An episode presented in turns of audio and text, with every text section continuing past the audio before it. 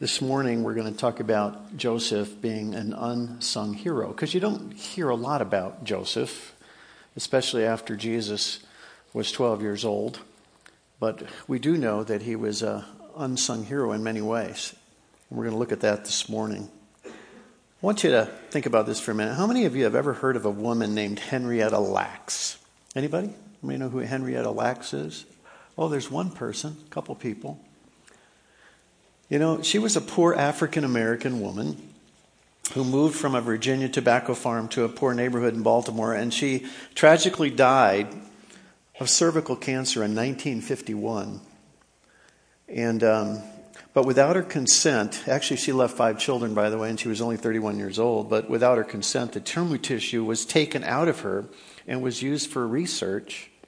And because of the research that was done on her cellular structures of the tumor, called HeLa cells, a polio vaccine was discovered, and to this day, that same research has been used to help fight AIDS and other cancer patients. Nobody virtually knows a woman like this, Henrietta Lacks, but she was an unsung hero. You know, an unsung hero is, is somebody who does great deeds but receives little or no recognition. And I want you to know that there are a lot of unsung heroes sitting here this morning. But let's look at Joseph, who I believe was an unsung hero. And we're going to look at this story and we're going to do what we did last week. We're going to walk through this a little bit and think through and speculate a little bit as to what Joseph may have been thinking. I thought the video was probably fairly accurate. But let's read Matthew chapter 1, verse 18. Matthew chapter 1, verse 18. This is how the birth of Jesus Christ came about. His mother Mary was pledged to be married to Joseph. But before they came together, she was found to be with child through the Holy Spirit. Now, we remember from last week, this pledge was a covenant that was made between two people that was much stronger than today's engagement process.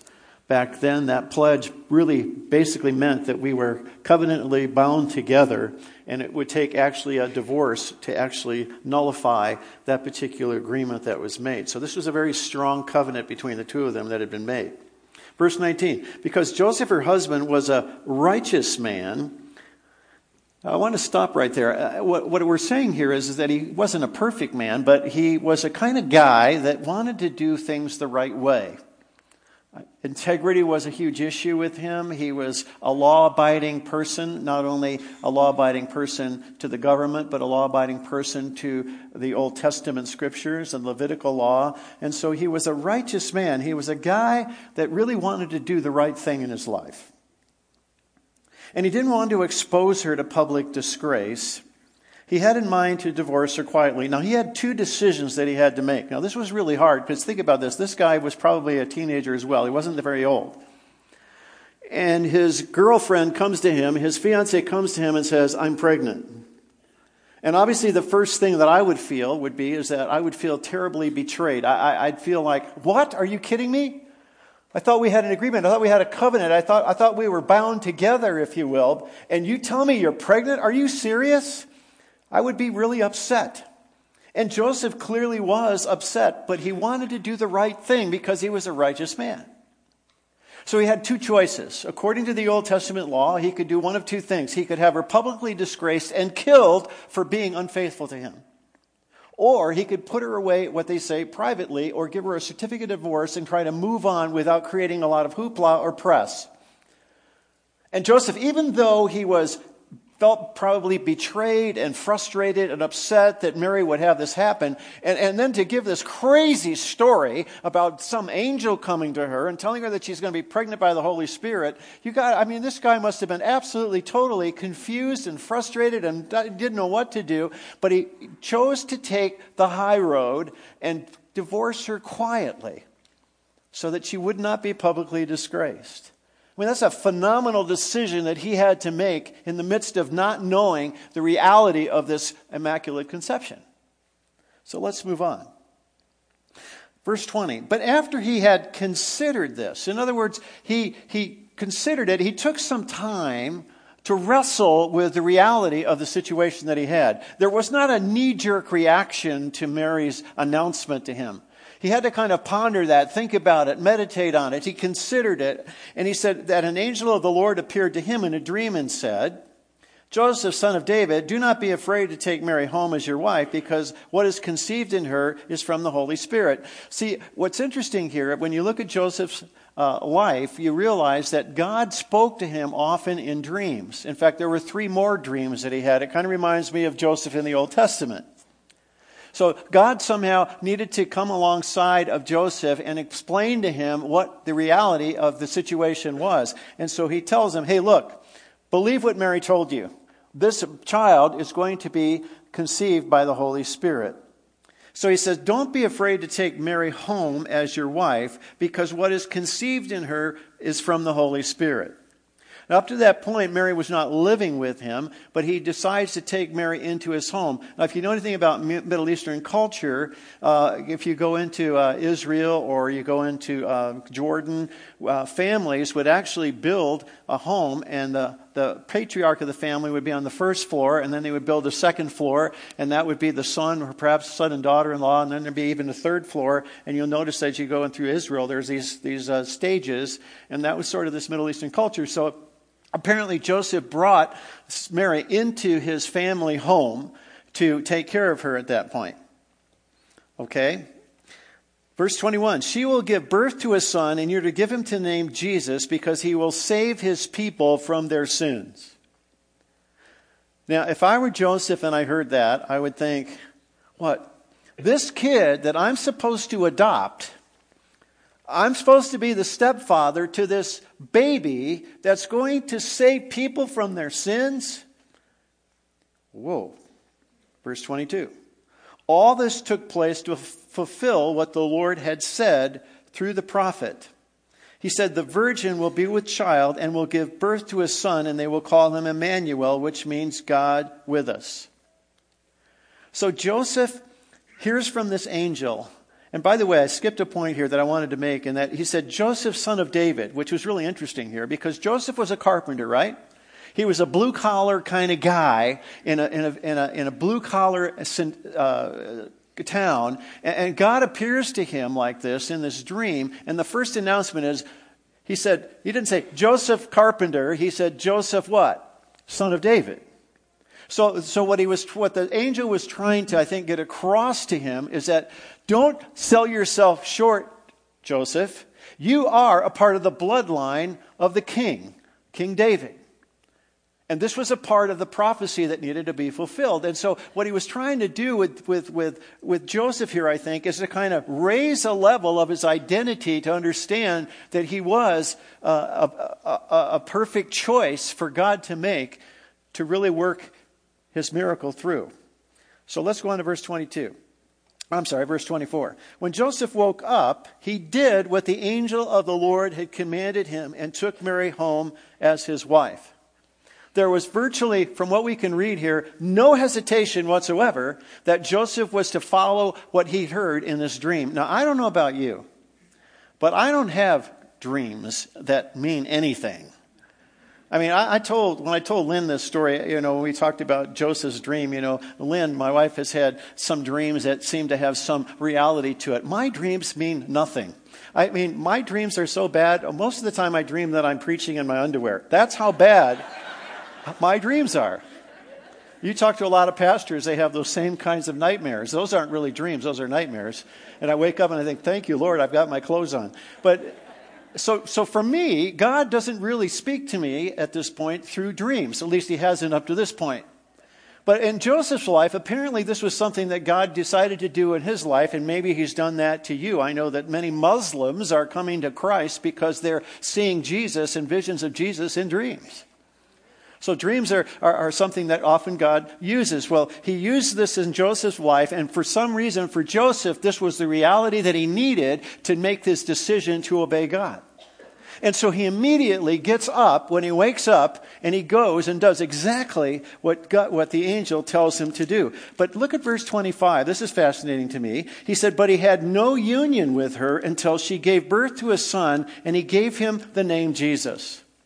So for the next nine months, he remained celibate in the relationship. Why? Because I think Joseph had such great integrity that he was trying to protect the, the actual uh, desire of God that she remained a virgin until that moment when Jesus was born. That took a lot of incredible self discipline and integrity for Joseph to remain celibate in that relationship for the next nine months. Now, I don't know about you.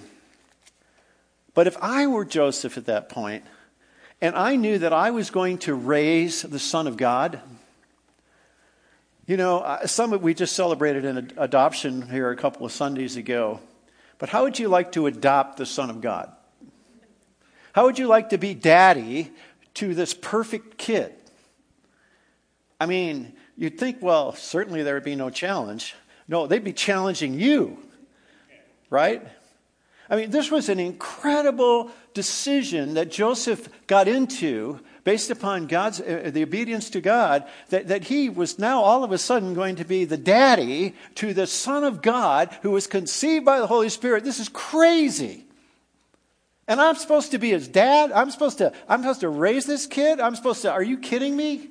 What an enormous responsibility that he took on willingly and obediently based upon this dream that he had before the Lord.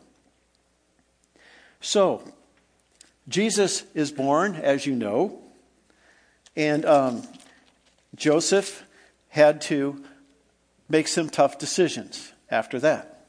And I want to keep following this theme, so I want you to jump over to verse 13 because we know in chapter 2, because we know that during that period of time, Herod, who was king, and we're going to look at the Christmas story through the eyes of Herod here coming up, but he was totally threatened by the thought that there might be a new king coming into town.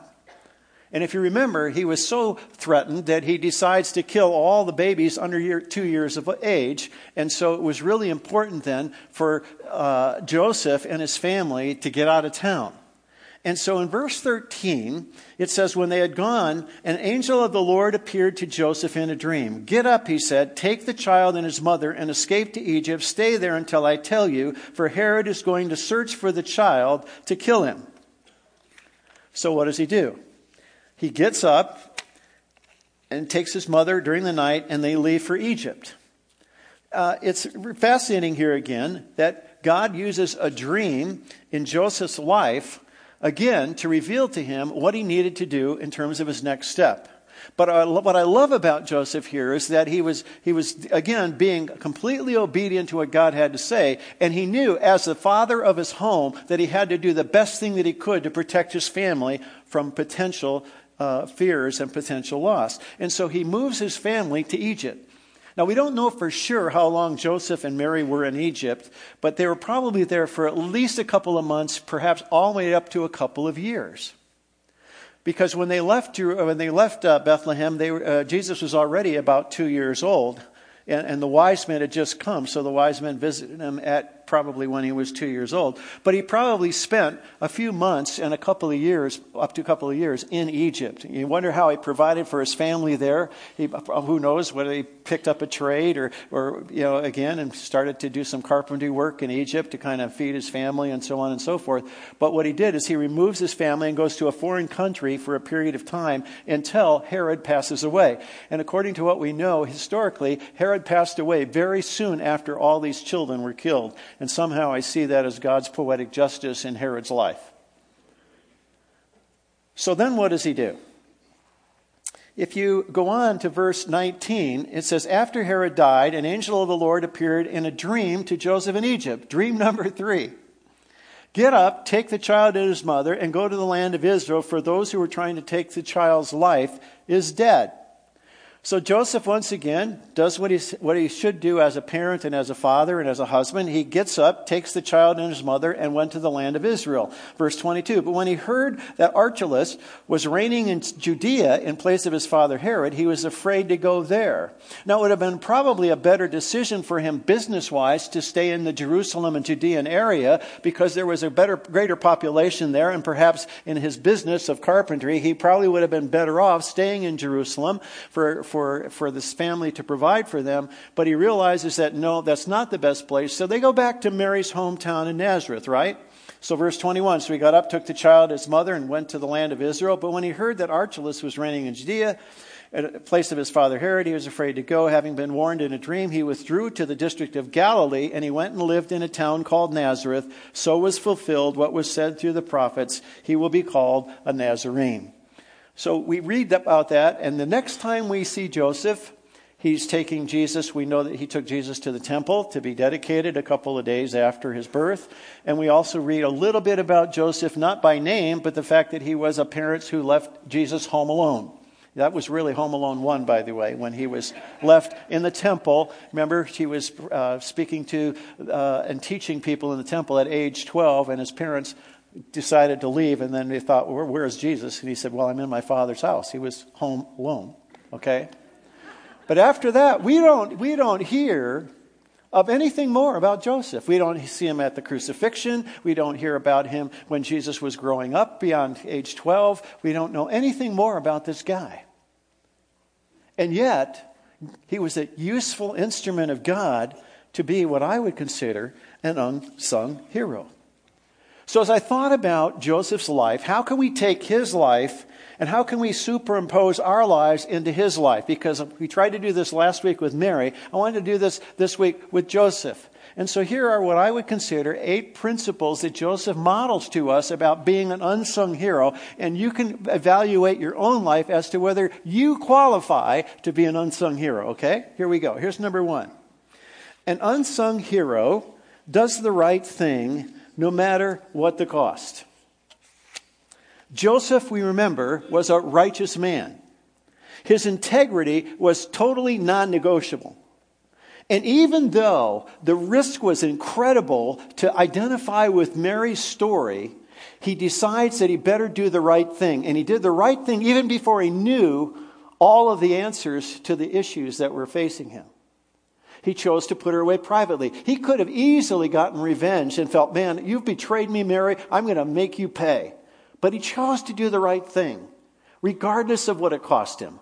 His own integrity, his own, his own uh, uh, reputation was on the line to do what he needed to do. And are you willing to do the right thing at times when it doesn't matter what it costs? Because you're a righteous person. Here's the second principle that I see that Joseph models to us an unsung hero will protect the reputation of others.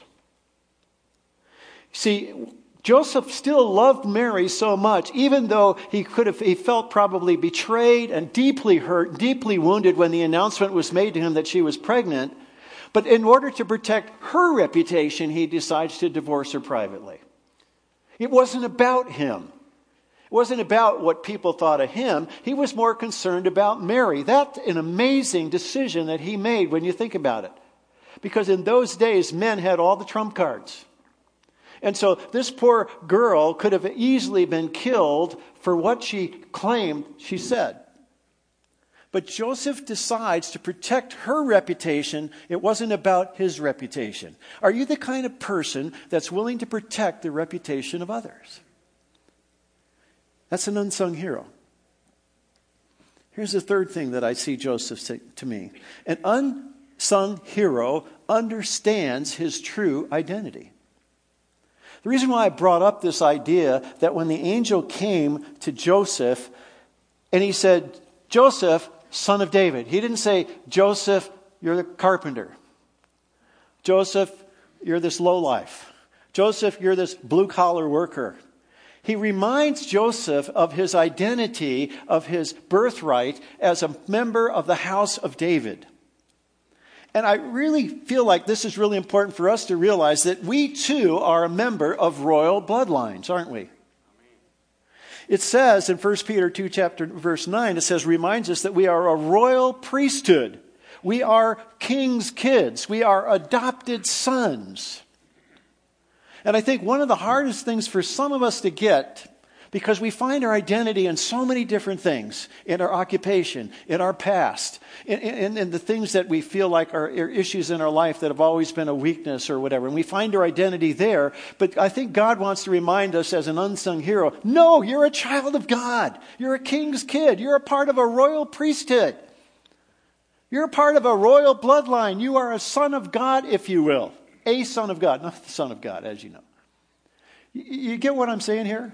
And so it was really important for Joseph to understand that no, yeah, you are a carpenter. Yeah, that's something that you do. But who you are, you're a part of this royal bloodline. Here's the fourth principle that I see here about uh, Joseph. He said, Unsung heroes understand when their world is falling apart that God may be having the pieces fall into place. Did you get that? H- have you ever been in a situation where you feel like all hell is broken loose in your life? I, I remember when we left Wisconsin, I shared a little bit of our story last week, but when we left Wisconsin to come down to Phoenix, I, we were going through some really hard times.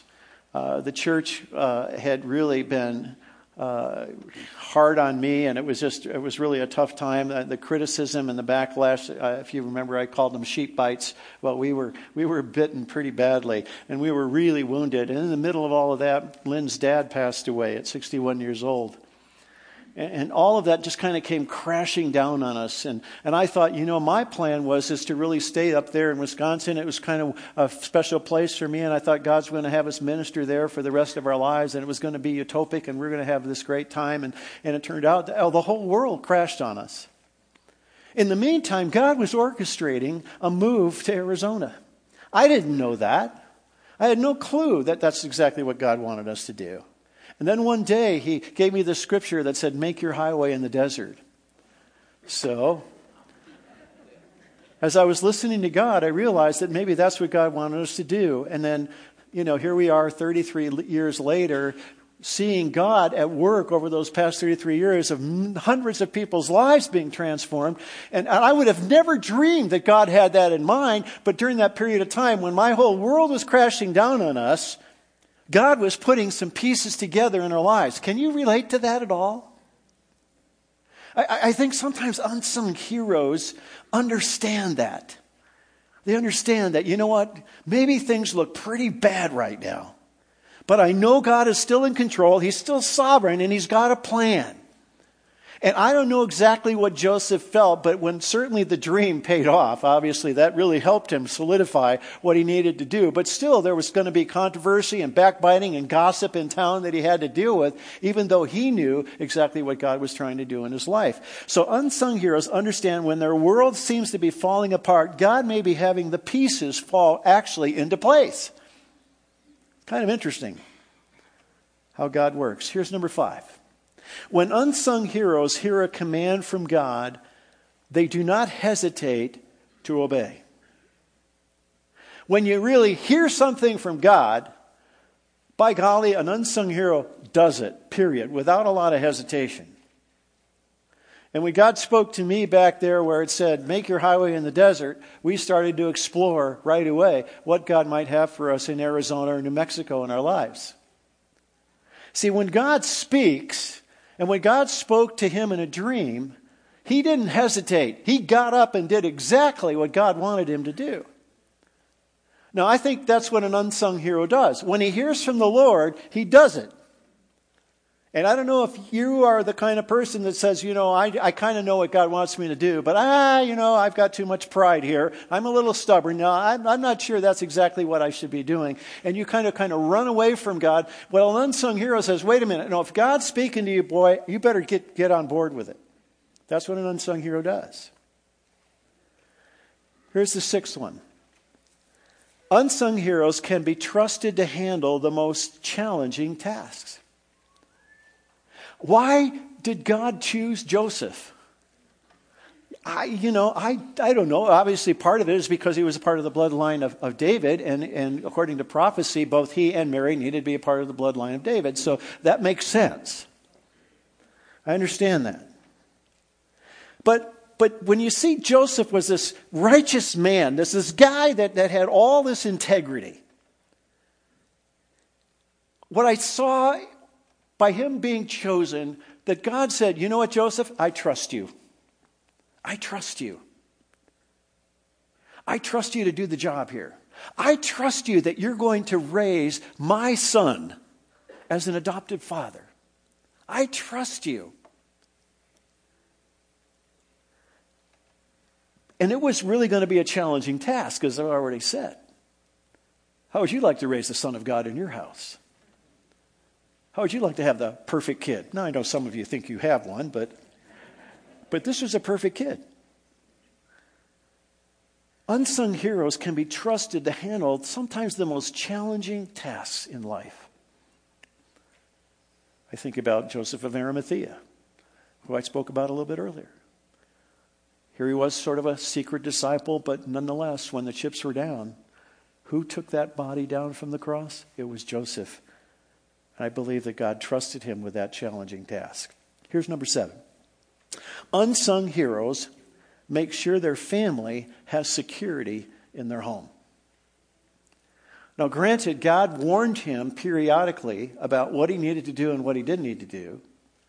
But the point is, is that what Joseph did as the leader of his family and the leader of his home, he wanted to provide the most secure environment for that child to be raised in a place of safety.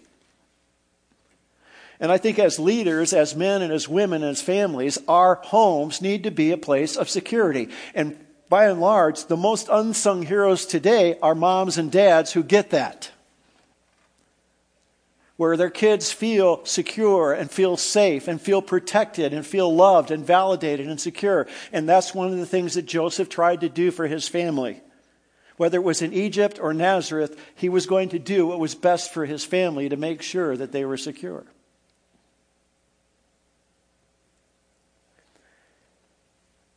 Well, Joseph was truly an unsung hero in my, my book. As I shared earlier, he was never mentioned by name other than the scriptures that we just read. And so he didn't get a lot of press in scripture, did he?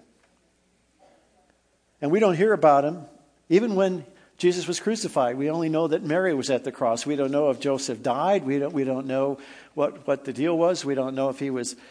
We, we have no idea beyond what we know from what Scripture reads to us.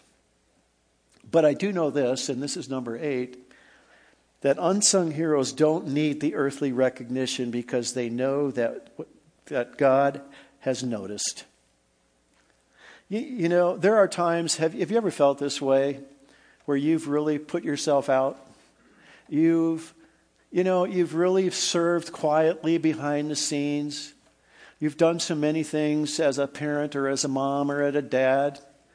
And, and you don't get a lot of press. You don't get a lot of those attaboys. You don't get a lot of that. And I, I have a sense that with Joseph, he didn't need the press. He was just a faithful, righteous guy who was a good carpenter, who taught his son how to be a carpenter and did his job quietly and faithfully. And I got to believe that Joseph somehow, some way knew that even though the world didn't know who this guy was, God knew, and God knows. And I think it's important for us to realize that no matter what we do, when we do things unselfishly for the Lord, when the whole world doesn't give a rip about what we've done, God notices. God does. And when you feel like you're feeling sorry for yourself and whining about the fact that how come I don't get any of those attaboys? How come I don't get a little press? How come, how come, you know, I, I worked so hard and it doesn't seem like anybody really cares or really notices, but He does. Amen. And He's the one that will give us that ultimate reward for our faithfulness in heaven. Amen. That's what it's all about. It's not about what people notice, it's about what He notices.